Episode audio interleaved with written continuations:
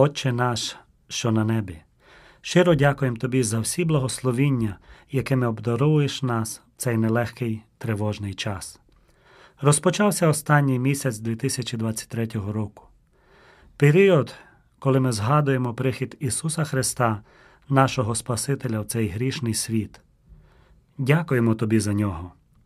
І сьогодні хочемо прославити Його і в нашій радіопрограмі, долучивши і свою маленьку частку до всіх святих, які величають Тебе на землі і на небі.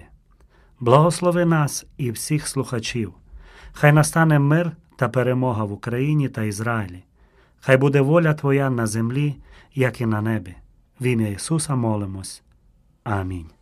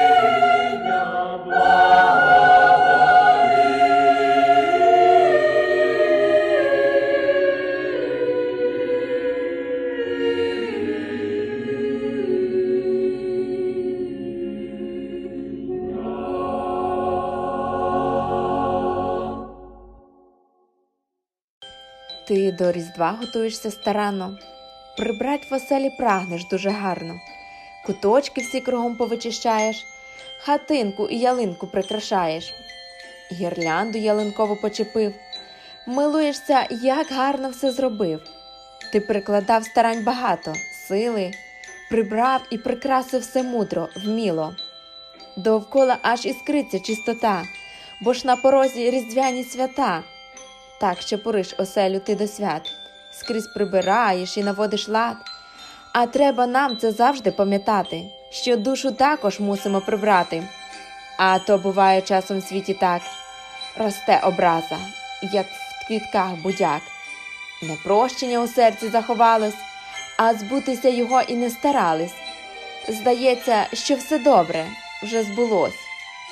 Якби в цей час зустрітися прийшлося з Ісусом, Сином Божим, як судею, вже чути спаса кроки над землею. Чи ти готовий стати перед Ним з невірством і непрощенням своїм? Ісус родився, щоб грішних оправдати. Притулок хоче в серці в тебе мати. Відкрий сердечні двері перед Ним. Туди війде Господь Духом Святим. Ісус дарує мир і благодать, Його всім серцем будеш прославлять.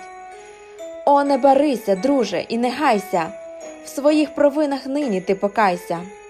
І в світлий день Христового Різдва хай лину щирі каяття слова. В найбільше для усього світу свято вмій серце спасу Господу віддати.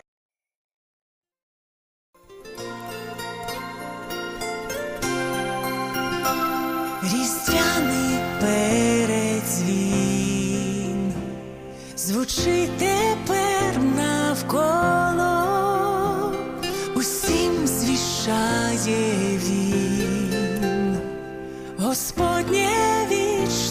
слово, Божий син прийшов, щоб людей спасти, чи почуєш звістку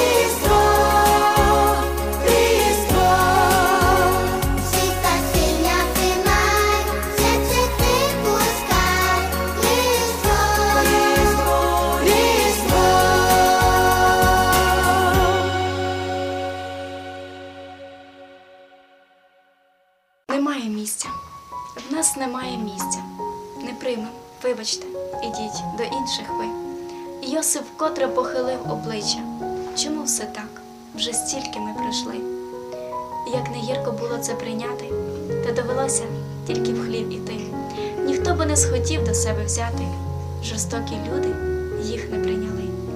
І там, в хліві, серед овець соломи, родилась людям неземна любов. Їй не знайшлося місця в жоднім домі, бо панувало там лиш тільки зло.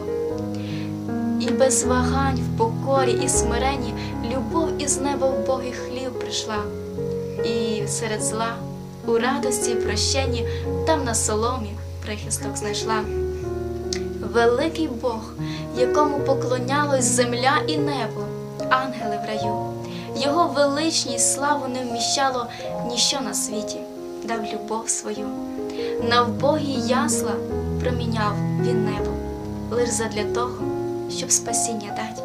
Як нині нам прославить його треба за дар безцінний і за благодать. Він знав, на що іде, і як нелегко йому придеться путь свій проложить. Але він знав, що ця вузенька стежка укаже людям, як потрібно жити. І ми сьогодні маємо це свято. У світ родилась неземна любов, подарувала все вона, потрібно тільки взяти від серця Господа прославить знову.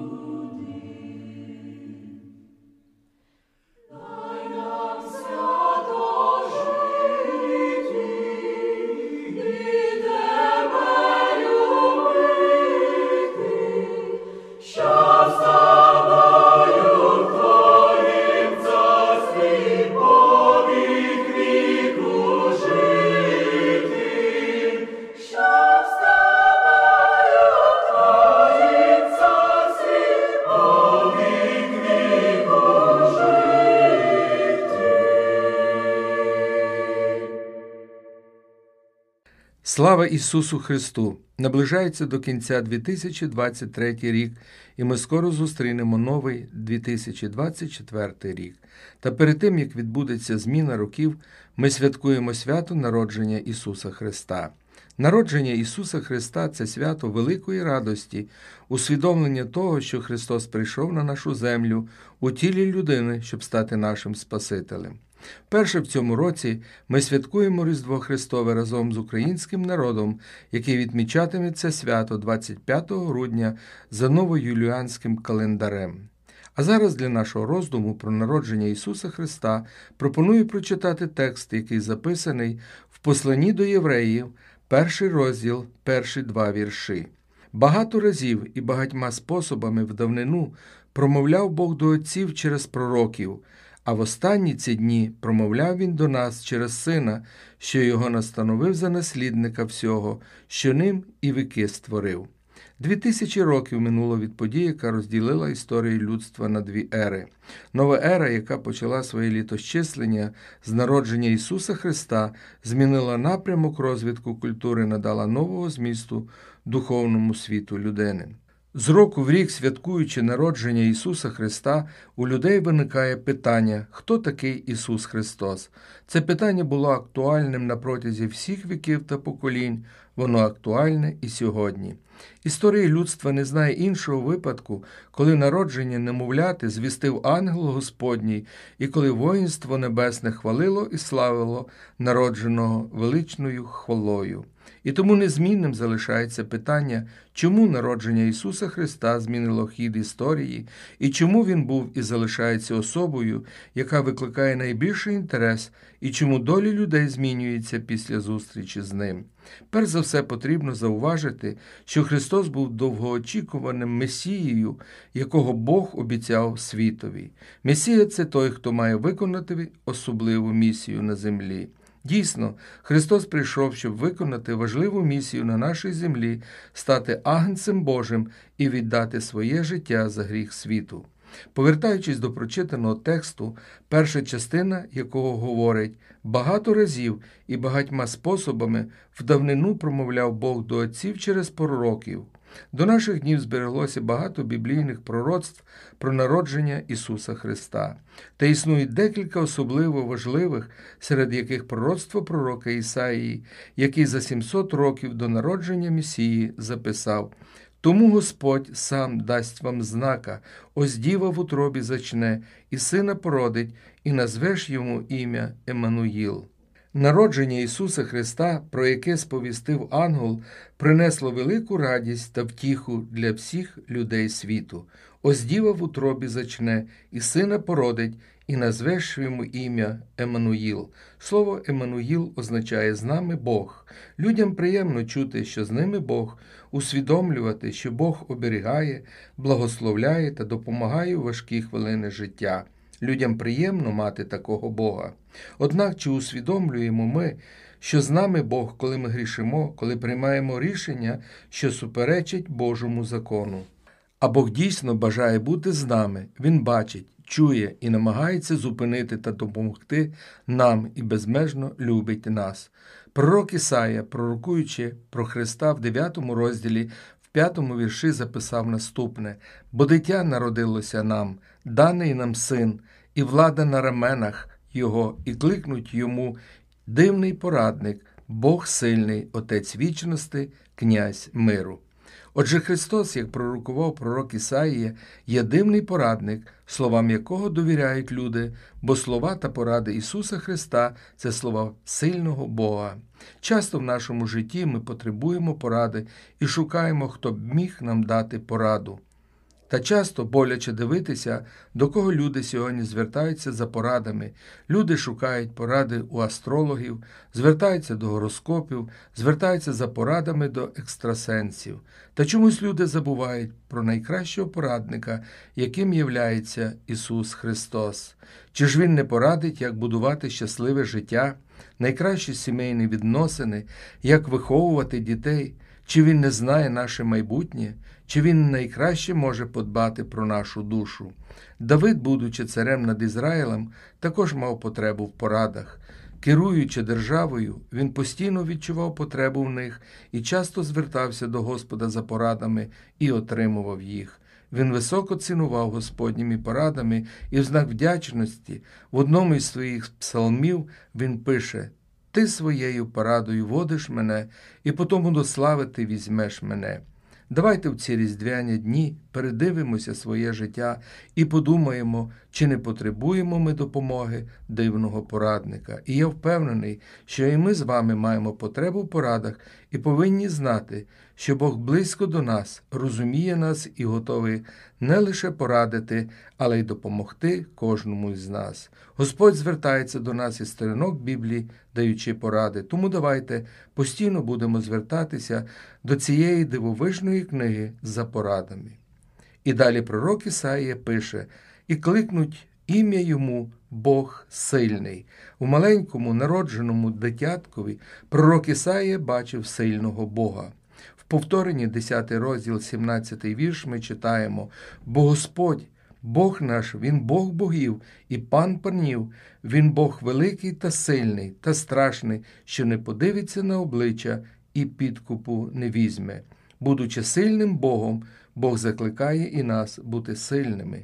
Та часто в нашому житті ми потрапляємо в ситуації, коли одоліває безсилля.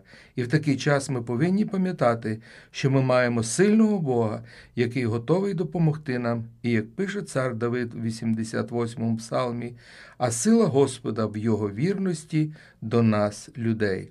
Настановлюючи Ісуса новина вождем над ізраїльським народом, Господь звернувся до нього і сказав: Чи ж не наказав я тобі, будь сильний та відважний, не бійся і не лякайся, бо я з тобою, я Господь, Бог сильний твій, у всьому, де ти будеш ходити. І далі пророк Ісаїя називає народженого Ісуса Христа Отцем вічності. Ісус Христос являється царем усього Всесвіту. Скоро мене дві тисячі років, як царя юдейського розіп'яли на Христі, але саме через цю ганебну смерть Він запанував як вічний цар над усіма народами, і його влада ніколи не скінчиться, і царство його не буде кінця. І тому пророк Ісаїя в 40 розділі, 28 вір, задає питання: Хіба ж ти не знаєш, або ти не чув? Бог відвічний Господь, що кінці землі Він створив, Він не змучується та не втомлюється, і незбагнений розум Його. Повертаючись знову до пророцтва Ісаї, ми читаємо, що пророк називає народженого Ісуса Христа князем миру. Питання миру актуально для людей як ніколи. Чи не миру прагнуть сьогодні жителі землі? Чи не миру прагнуть сьогодні українці, отримуючи вісті про загиблих? Який він омріяний тими, хто втратив рідних, близьких на війні, і тим, чиї сини, батьки та чоловіки перебувають тепер у зоні військових дій? Хто з нас не прагне миру? Мир Україні, мир на роботі, мир у сім'ї.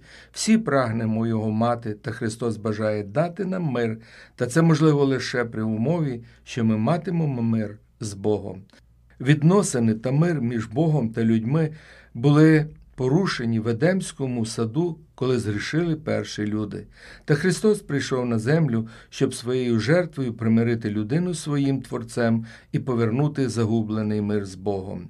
І тому не випадково, коли ангел Господній сповістив пастухам, в його привітанні було слово мир. Слава Богу на висоті, і на землі мир у людях добра воля. І тільки мир, який дає князь миру Ісус Христос, це мир з Богом і вічне життя у Його царстві. Від миру з Богом залежить, де людина проводитиме вічність. Євангелист Іван в 4 розділі, 27 вірші приводить слова Ісуса Христа, який сказав: Зоставляю вам мир, мир свій даю, я даю не так, як дає світ. Закінчуючи наші роздуми, хочеться звернути увагу іще на одну важливу мету, заради якої Ісус Христос прийшов на нашу землю. Христос народився, щоб прожити своє життя пліч опліч з людьми і явити їм свою любов. І як доводить нам євангелист Матвій, Живучи на землі, Христос служив людям. Так само й син людський прийшов не на те, щоб служили йому, а щоб послужити і душу свою дати на викуп за багатьох. Матвія, 20 розділ, 28 вірш. Скільки милосердя і турбота виявив Христос людям, живучи серед них, уздоровлював хворих, давав зір сліпим, не цурався прокажених.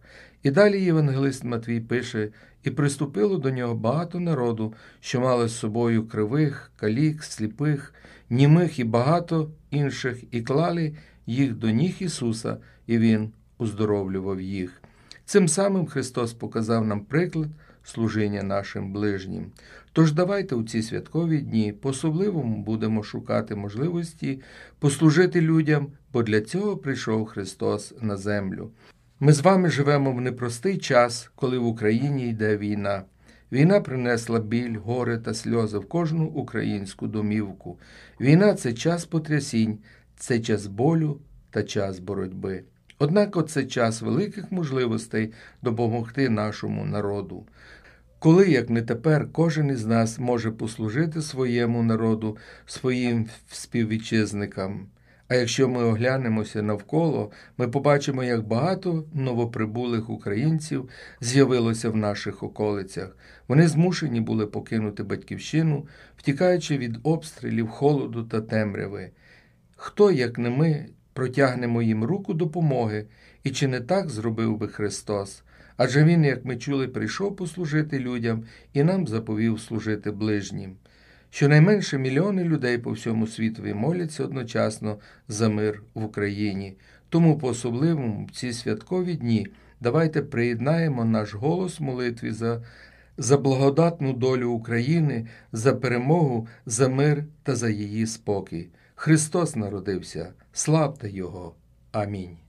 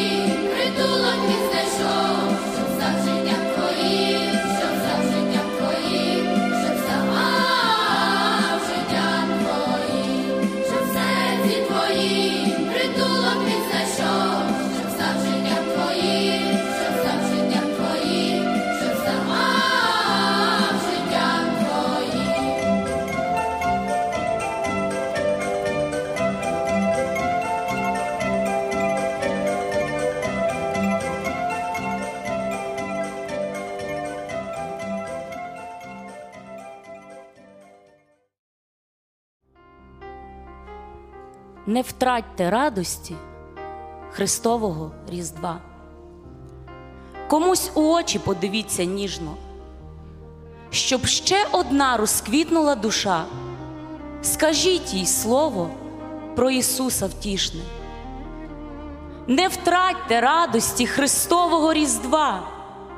і витріть сльози горя з очей ближніх. А щоб образа назавжди пішла, подумайте про себе і про вічність.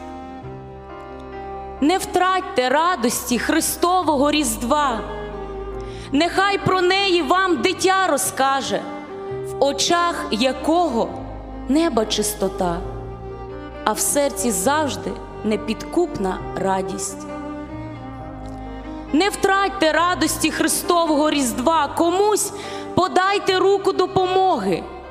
В душі хай буде думка лиш одна. Усе робіть, як робите для Бога. Не втратьте радості Христового Різдва, старайтесь, щоб нікого не минути. Шануйте тих, у кого сивина, що мудрість слова ми могли збагнути.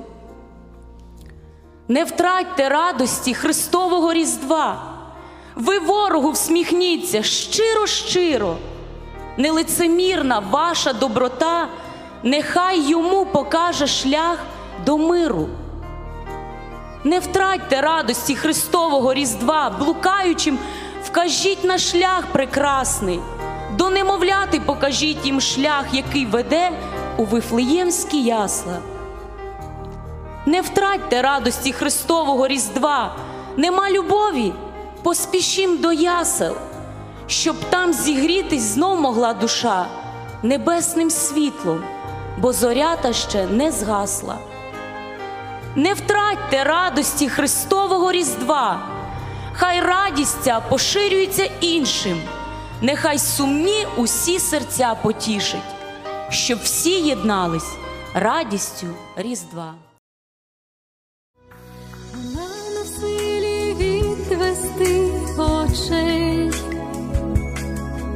В її колінах спить Спаситель світу, сам Бог зійшов на землю до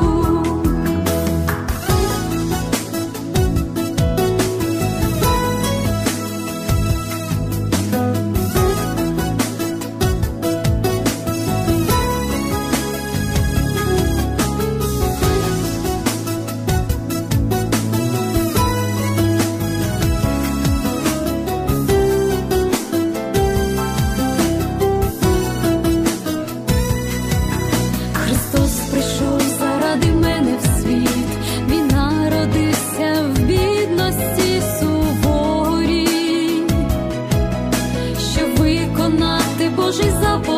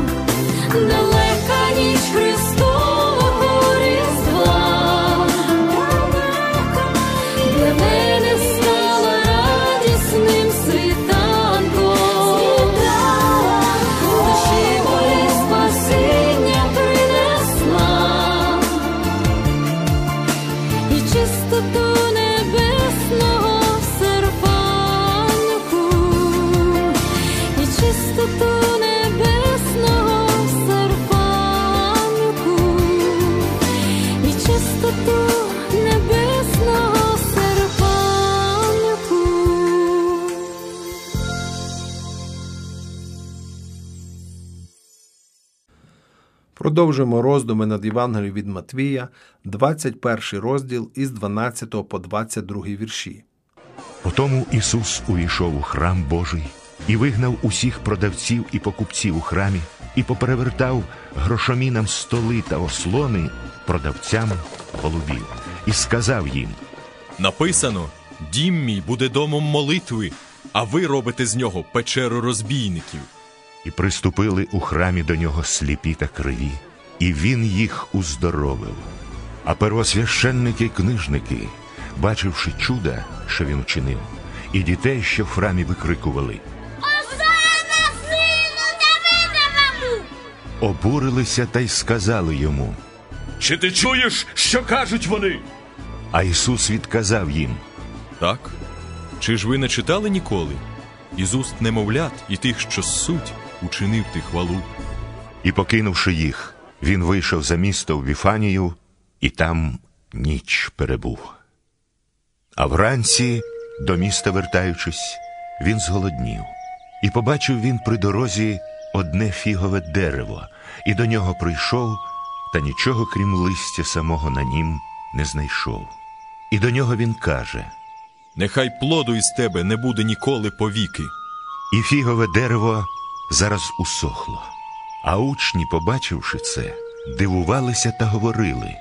Як швидко всохло це фігове дерево. Ісус же промовив у відповідь їм.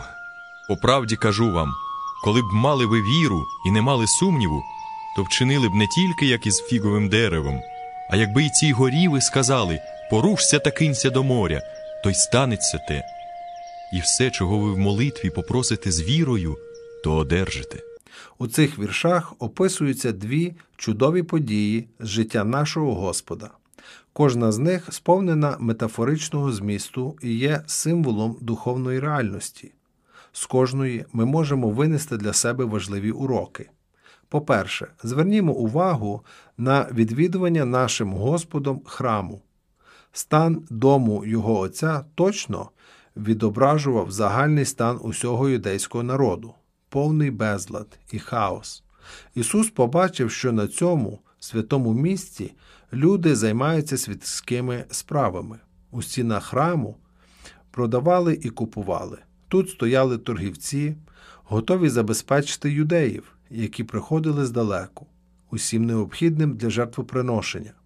Тут сиділи міняльники, готові обміняти будь-які іноземні монети на ті, які були в обігу в юдеї. Тут, як на базарі, продавалися воли, вівці, козли та голуби. Тут звеніли монети, неначе це був не храм Божий, а банк чи міняльна лавка. Ось яка картина постала перед очима нашого Господа, викликавши у нього праведний гнів. Ось чому він вигнав усіх, хто продавав і купував у храмі, перекинув столи міняльників грошей і ослони тих, які продавали голубів. І ніхто не намагався зупинити його, бо всі знали, що він правий. Всі розуміли, що він бореться із сумнозвісним звичаєм, запровадженим лише заради наживи. Услід враженим торгівцям, які тікали з храму, лунали гнівні слова. Написано: Дім мій буде названий домом молитви. Ви ж з нього робите печеру розбійників. Цей поступок є вражаючим прообразом того, що зробить наш Господь, коли вдруге прийде на землю. Він очистить свою видиму церкву, як очистив храм. Він звільнить її від будь-якого гріха та скверни і вижене геть тих, хто лише на словах проповідує віру в нього. Він не дозволить жодному грошолюбу, жодному любителю наживи перебувати в славному храмі, який нарешті буде явлений усьому світові. Будемо ж з нетерпінням очікувати цього славного дня. Будемо судити самих себе, щоб не бути засудженими і відкинутими на Божому суді. Ми повинні частіше перечитувати слова пророка Малахії, і хто з нетерпінням очікує день його приходу, чи хто встоїть у його появі, тому що він увійде, як вогонь, горнила, і як мило тих, що перуть. По-друге, звернімо увагу у цих віршах на прокляття нашим Господом безплідного дерева. Ісус зголоднів і, побачивши при дорозі фігове дерево, підійшов до нього, але нічого на ньому не знайшов, крім самого листя. Тоді він сказав йому: Хай до віку не буде від тебе плоду. І дерево враз всохло. Це був унікальний випадок у служінні нашого Господа. Очевидно, тільки один раз він примусив одне із своїх творінь постраждати, щоб відкрити нам духовну істину. Засохле дерево дає нам важливий урок, і ми повинні вислухати його проповідь. Фігове дерево, яке було рясно покрите листями, але не мало жодного плоду, є яскравим символом юдейського народу в часи земного життя нашого Господа. Юдеї мали усе, щоб справляти враження благочестивого народу, великий храм, священство, щоденні урочисті богослужіння, щорічні свята, старозаповітні писання, служіння левитів, ранкові та вечірні жертви, але під цим привабливим листям не було жодного плоду. Цей народ не мав ні благодаті, ні віри, ні любові, ні смирення, ні духовності, ні справжньої святості, ні бажання прийняти свого Месію. І ось, подібно до цього дерева, юдейське суспільство незабаром зачахло, воно залишилось без усяких видимих прикрас, і його члени були розсіяні по всьому лицю землі. Єрусалим був зруйнований, храм спалений, щоденні жертви припинилися, дерево засохло до самого кореня. Ще ніколи символічне пророцтво не збувалося так буквально. Кожний блукаючий юдей це гілка проклятого Христом фігового дерева. Але ми не повинні на цьому зупинятись. Ми можемо знайти і інші повчальні уроки в цьому уривку.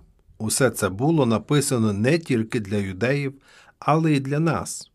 Чи не перебуває у страшній небезпеці кожна безплідна гілка видимої церкви Христової? Чи не ризикує вона стати засохлою, як гілка фігового дерева? Без сумніву, ризикує. Найкращі віровизнання без святості серед народу Божого, надмірна надія на собори, єпископів, церемонії без істинного покаяння та віри, усе це завдало великої шкоди видимій церкві у минулому і може завдати ще більшої у майбутньому. Де поділися колись відомі церкви у Ефесі, у Сардах, у Карфагені та Гіппо, вони зникли. На них упало прокляття нашого Господа, і вони стали засохлими фіговими деревами. Вирок був виконаний зрубайте дерево і знищіть його. Пам'ятаючи про це, не будемо пишатися своїми особливими стосунками з Богом. Не величайся, але бійся. Нарешті, чи не перебуває у страшній небезпеці кожна людина, яка лише на словах сповідує віру і не приносить ніякого плоду? Без сумніву, перебуває. доти, доки її задовільняє лише листя релігії, лише ім'я живої, хоча вона мертва, лише вигляд благочестя, хоча вона не має його сили, ця людина перебуває у великій небезпеці. Доти, доки вона задовільняється лише ходінням до церкви, участю у богослужіннях та іменем християнина, хоча її серце не змінилося і гріхи не були прощені, вона щодня спокушує Бога зрубати як непотрібне дерево. Тільки плід Святого Духа є незаперечним доказом того, що ми спасенні, з'єднані з Христом і прямуємо на небо. Збережемо ці істини в наших серцях і ніколи не будемо про них забувати. Амінь.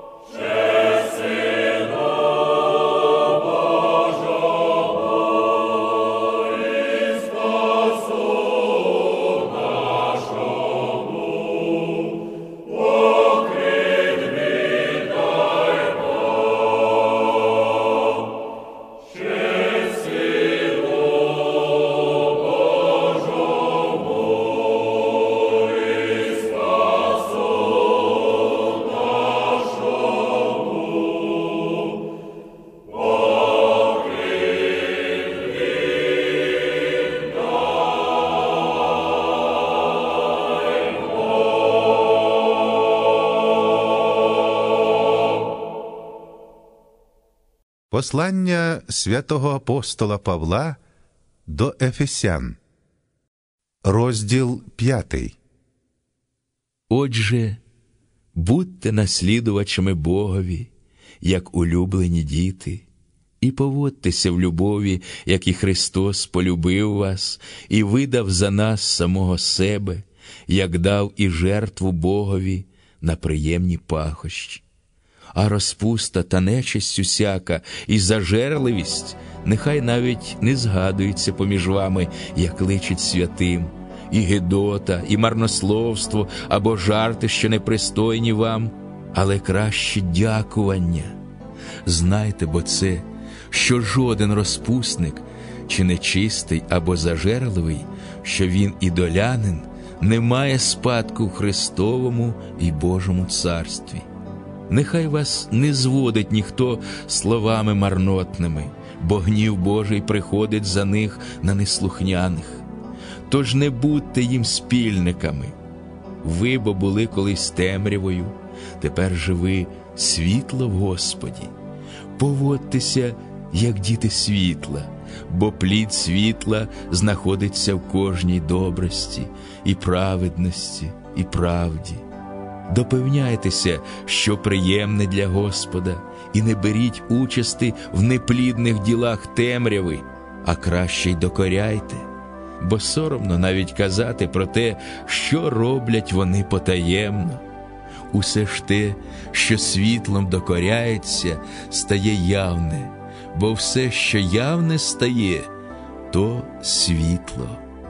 Через це той говорить сплячий вставай, і воскресний з мертвих, і Христос освітлить тебе.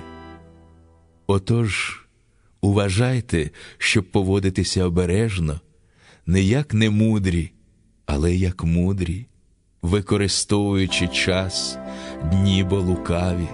Через це не будьте нерозумні, але розумійте, що є воля Господня і не впивайтесь вином, в якому розпуста, але краще наповнюйтесь духом, розмовляючи поміж собою псалмами і гімнами, і піснями духовними, співаючи й граючи в серці своєму для Господа.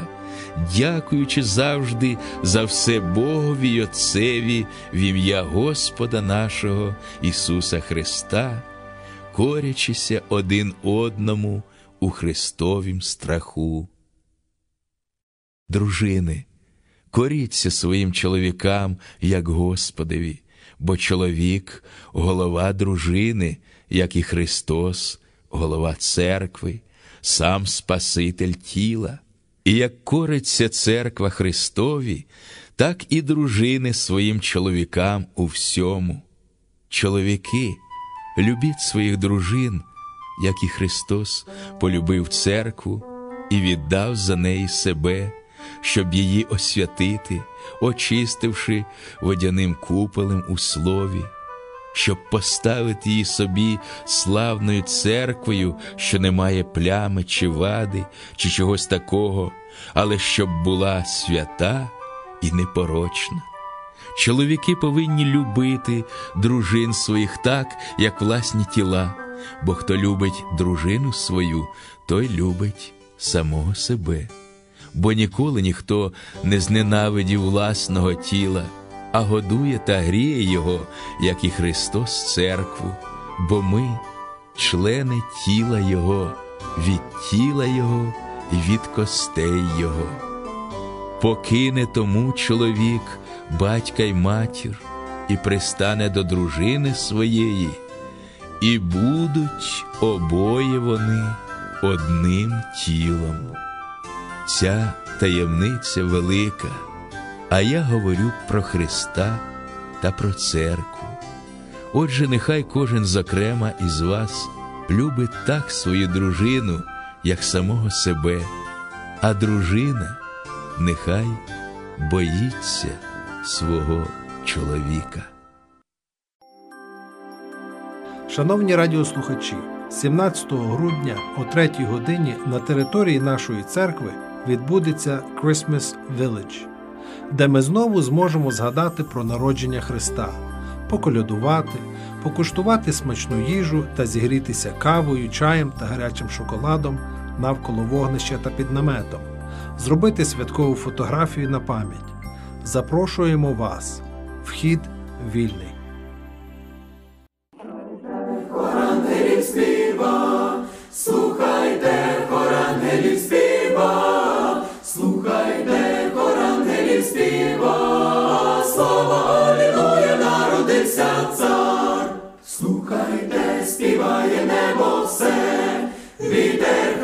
Цю пісню рознесе, ти підхоплюй і звіщай про це, Бог у своїм сині нам явив себе. Разом з ангелами співай, Слава Алілуя, народився цар. кличу радості, не змовкай, Слава Алілуя, народився цар. Слухайте, слухайте, хор ангелів співа, слухайте, хор ангелів співа, слава Алілуя, народився цар. Разом з ангелами співай, слава Алілуя, народився цар. Кличу радості, не змовкай, слава Алілуя, народився цар. Підхоплюйте пісню, радійте всі, вигукуйте день і ніч у хвалі, і з небом співають, хай всі на землі, Бог вічність дає тобі, дає тобі. Слухайте, хор ангелів співа, люди, слухайте, хор ангелів співа, слухайте, хор ангелів співа,